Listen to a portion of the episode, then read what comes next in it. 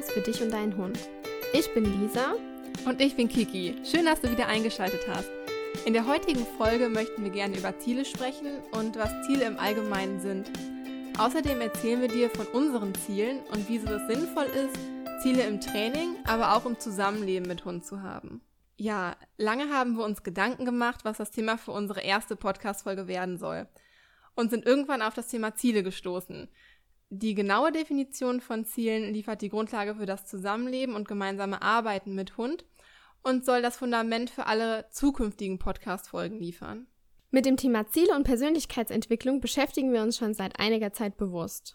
Und wenn man sich einmal genauer damit befasst, merkt man schnell, wie bewusst man das Leben wahrnimmt und vor allem fragt man nicht mehr nach dem Wie. So ging es uns auch hier mit diesem Podcast. Wir wollten unbedingt einen Podcast starten. Und unser Ziel war es, so viele Hundemenschen zu erreichen und sie einfach mit unserem Podcast zu inspirieren. Die Motivation hier kam natürlich ganz von allein. Wenn man sein Ziel kennt, ist man bereit, sich reinzuhängen, um was zu erreichen. Wenn man das Warum kennt, geht man einfach los für sein Ziel, denn das Warum ist gleichzeitig auch die Motivation. Aber mehr zur Motivation in der nächsten Folge. Ja, du fragst dich jetzt, warum das sinnvoll für das Zusammenleben mit Hund sein soll. Wir erklären es dir jetzt. Damit du ein entspanntes und erfülltes Leben mit deinem Hund führen kannst, ist es wichtig, Ziele zu haben. Wie soll deine Beziehung zu deinem Hund aussehen? Was möchtest du mit ihm erreichen? Was sind deine Trainingsziele und hast du überhaupt welche? Und was genau möchtest du von deinem Hund? Wie stellst du dir das Leben mit deinem Hund vor? Sich seinem Ziel bewusst zu werden, ist oft manchmal gar nicht so einfach. Denn oftmals fällt uns nicht ein, was wir denn eigentlich möchten, sondern eher das, was wir nicht möchten. Unser Fokus liegt meist zuerst auf dem, was uns stört. Das ist auch gar nicht so schlimm, denn wenn wir festgehalten haben, was uns stört, können wir sagen, was wir nicht wollen, sondern stattdessen gerne hätten. Ein Ziel im Allgemeinen ist etwas, worauf unser Handeln bewusst gerichtet ist.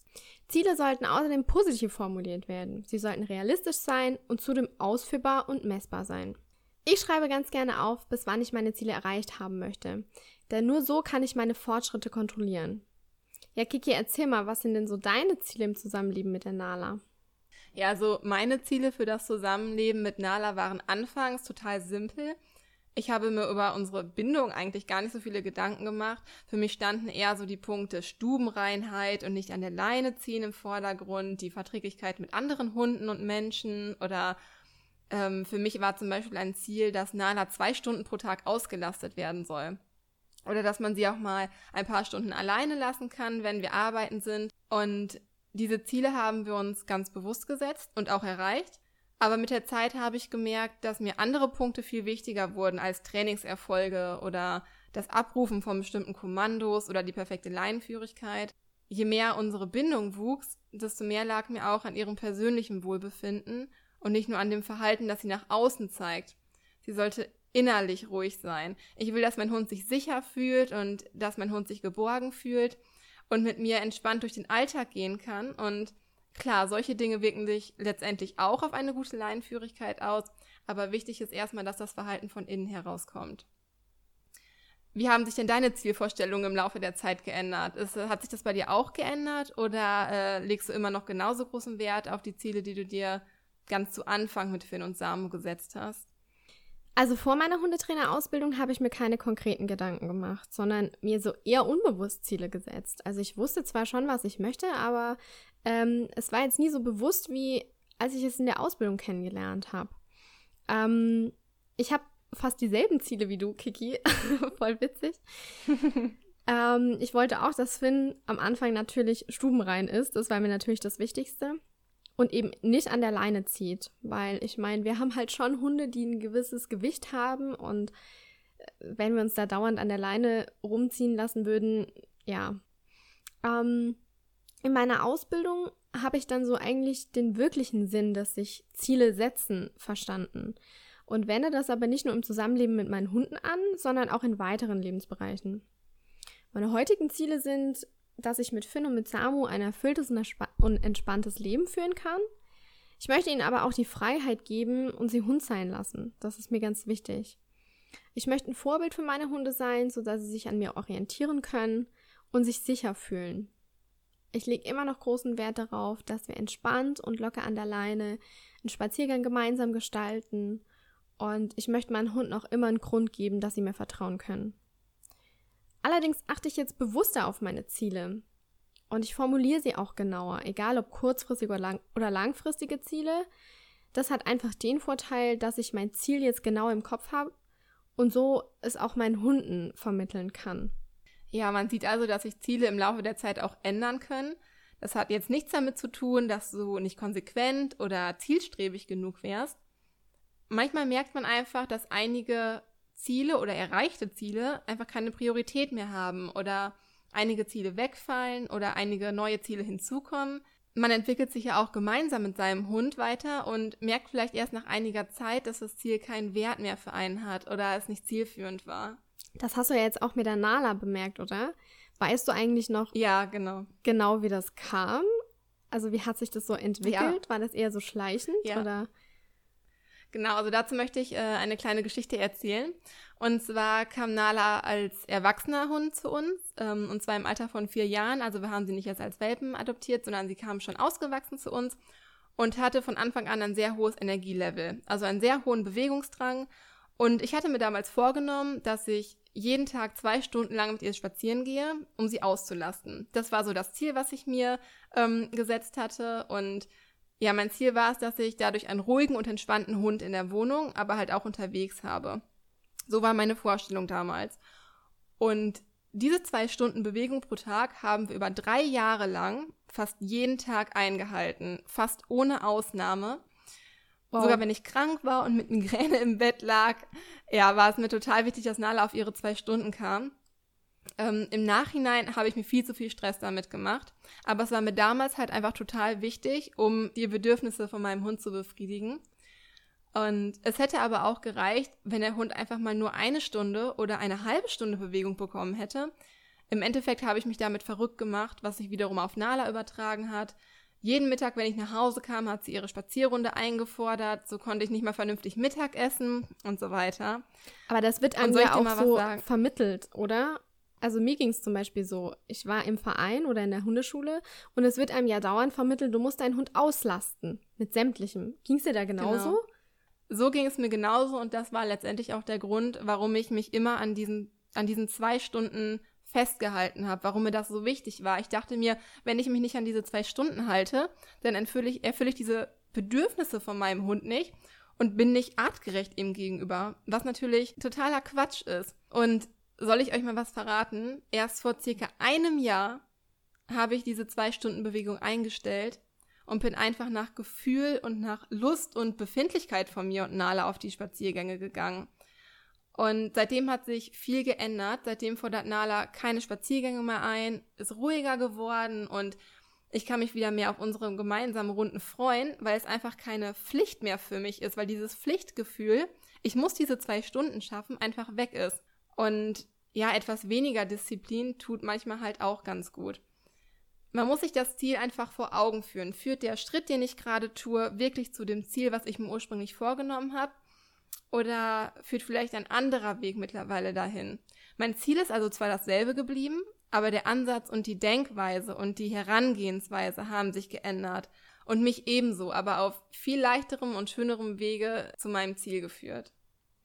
Ja, ich glaube, ähm, dadurch, dass du dir den Druck jetzt aus dem Spaziergang genommen hast, kannst du die Spaziergänge wieder viel mehr mit der Nala genießen.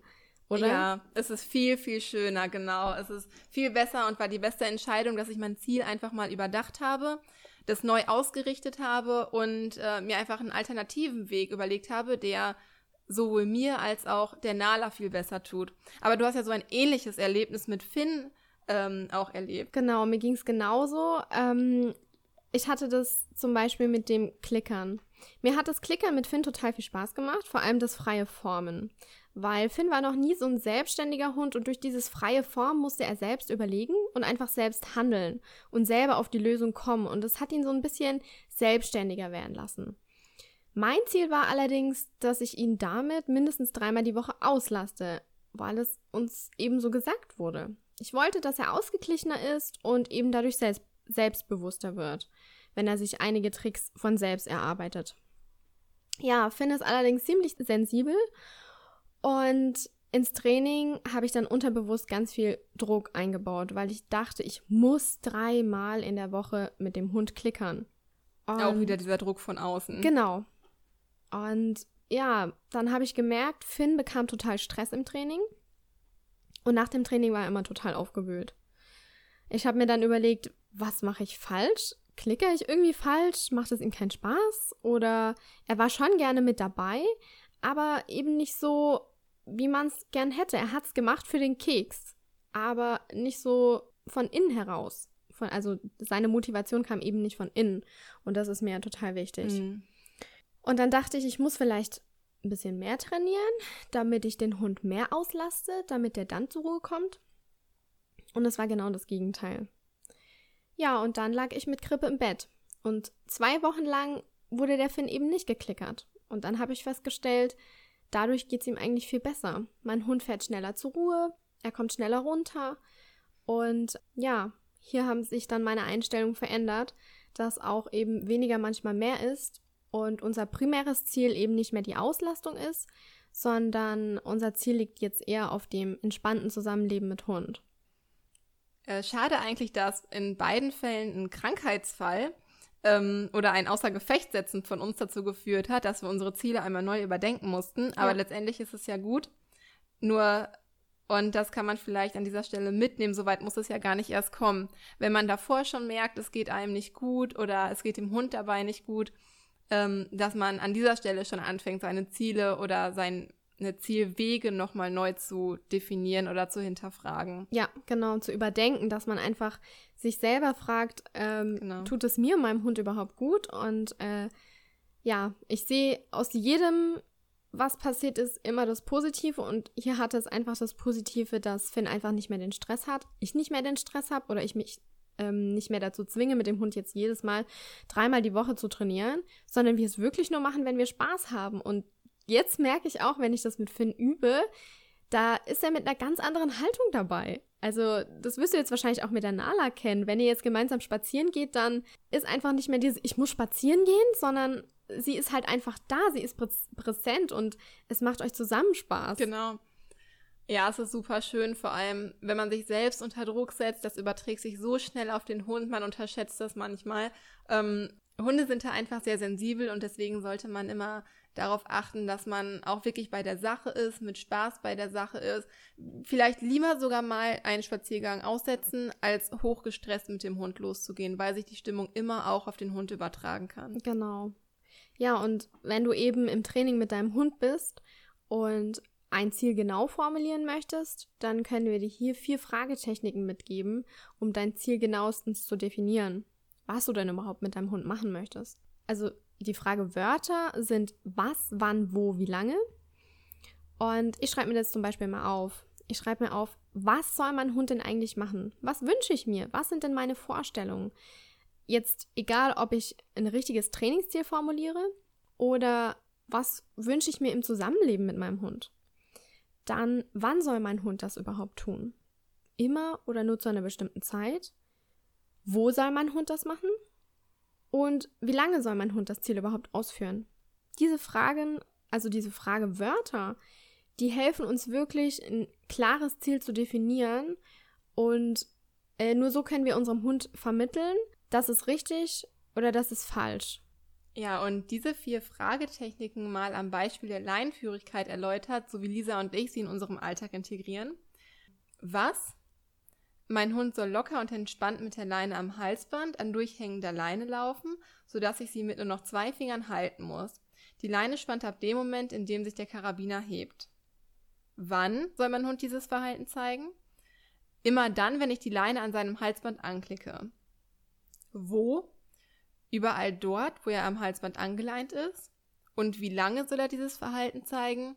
Er soll so lange auf die Leinenspannung achten, bis ich ihn ableine und er freilaufen darf. Das sind die vier Fragetechniken, an denen Lisa und ich uns orientieren, wenn wir mit unseren Hunden ähm, an der Leinenführigkeit arbeiten.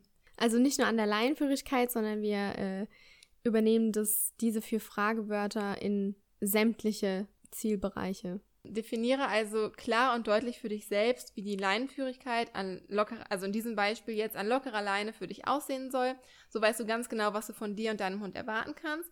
Und so hast du nämlich ein klares Ziel vor Augen, auf das ihr hinarbeitet. Ähm, der Vorteil einer genauen Zielformulierung ist der, dass du deinem Hund genau mitteilen kannst, ob sich sein Verhalten lohnt oder eben nicht.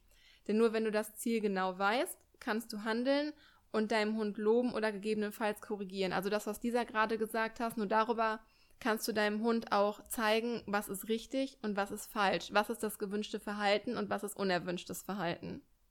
Genau, weil wenn wir uns überlegen, wir haben kein klares Ziel vor, vor den Augen und wir machen einfach mal auf gut Glück, wo will ich meinem Hund dann genau sagen, das ist jetzt richtig und das ist falsch, wenn wir das selber nicht wissen. Also ich kann es zumindest nicht und ich glaube du auch nicht, Kiki, oder?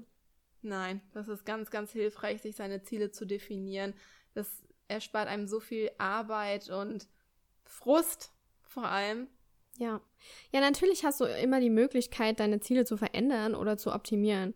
Wichtig ist nur, dass eben kein Druck hinter deinem Ziel steht und du Spaß mit deinem Hund hast. Es gibt kein richtig und kein falsch. Du entscheidest dich für euer Ziel und du definierst euer Ziel. Richtig sind für dich die Handlungen, die dich zu deinem Ziel führen, solange ihr Spaß zusammen habt. Gemeinsame Erfolge sind außerdem sehr, sehr wertvoll für eure Bindung. Gemeinsam zu wachsen schafft Vertrauen und motiviert für weitere gemeinsame Aktionen. Ja, zusammenfassend hier also nochmal die wichtigsten Punkte. Erstens, ein Ziel ist im Allgemeinen etwas, worauf unser Handeln bewusst gerichtet ist, da wir dies erreichen möchten. Zweitens, wenn du dein Ziel bewusst und klar definierst, kannst du es auch deinem Hund vermitteln. Nur so kannst du im Training klar und deutlich deinem Hund mitteilen, was in deinen Augen richtig oder falsch ist. Drittens, denke an die vier Fragetechniken. Was, wann, wo und wie lange. Und viertens, Ziele können sich ändern und außerdem kannst du Zielsetzungen nicht nur in Bezug auf dein Zusammenleben oder das Training mit Hund anwenden, sondern du kannst es dir auch persönlich im Alltag zunutze machen. Wir hoffen, dir hat unsere erste Podcast-Folge gefallen. Wenn dir unser Podcast gefällt, würden wir uns super darüber freuen, wenn du uns hier auf iTunes eine 5-Sterne-Bewertung hinterlässt. Ja, außerdem würden wir uns gerne mit dir connecten. Folge uns dazu gerne auf Instagram at Positive Life Coaching oder auch auf Facebook äh, unter Positive Life Coaching. Wir wünschen dir noch einen wunderschönen Tag und freuen uns, wenn du nächste Woche wieder dabei bist. Stay positive, deine Kiki und deine Lisa.